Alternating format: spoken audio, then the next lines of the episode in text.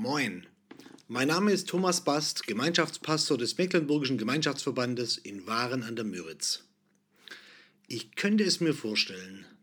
Da hat jemand heute Morgen mal so flüchtig im Herrnhuter Losungsbuch die Losung überflogen und ist schnell ins Badezimmer auf die Waage gerannt. In der Losung heißt es doch, die Heiligen haben abgenommen. Äh, aber was sagt die Waage? Wieder ein paar hundert Gramm mehr. Nix mit abgenommen. Da müssen wir den Bibelvers aus Psalm 12 nochmal genauer anschauen. Hilf, Herr, die Heiligen haben abgenommen, und treu sind wenige unter den Menschenkindern. Ja, es geht gar nicht um die Biomasse der Heiligen, um die glaubensrelevante Fleischeinlage. Es geht mehr um die Stückzahlen der Heiligen. Und die, so der Psalmbeter David, sind am Schwinden. Und überhaupt, wer sind die Heiligen?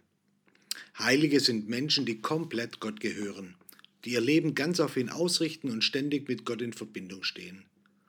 Alles, was sie tun, das tun sie aus Liebe zu Gott und den Menschen. Aus Sicht des Neuen Testaments muss man dazu sagen, dass kein Mensch von sich aus heilig sein kann. Aber wer es will, der wird von Jesus heilig gemacht. Dafür hat er uns mit Gott versöhnt durch seinen Tod. Gott ist heilig. Aber er will, dass auch wir heilig sind, dass wir ganz ihm gehören und in Liebe zu ihm und den Menschen leben. Allerdings, mit den Heiligen gibt es offensichtlich ein Problem. Sie haben abgenommen, und zwar nicht beim Gewicht. Heilige. Von dieser Sorte gab es schon immer zu wenige. Und wie es aussieht, wird das immer schlimmer, zumindest in unseren Breitengraden.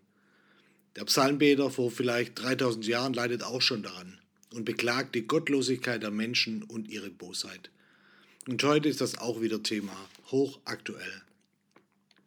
Die evangelische Kirche in Deutschland hat sich auch dieses Jahr wieder auf die Waage gestellt und gemerkt, ja, Mitglieder haben abgenommen, an Zahl. Und zwar dramatisch. Die Kirchen befinden sich im freien Fall. Die Gründe dafür sind so unterschiedlich wie die Leute, die man fragt. Die Kirche geht zu wenig mit der Zeit, sie ist zu konservativ, deshalb laufen die Leute davon, sagen die einen. Die Kirche geht zu viel mit der Zeit, sie ist zu liberal, deshalb laufen die Leute davon, meinen die anderen. Ist es Gericht Gottes? Ist es selbstverschuldet? Hat Gott unsere Kirchen dahin gegeben? Kann gut sein.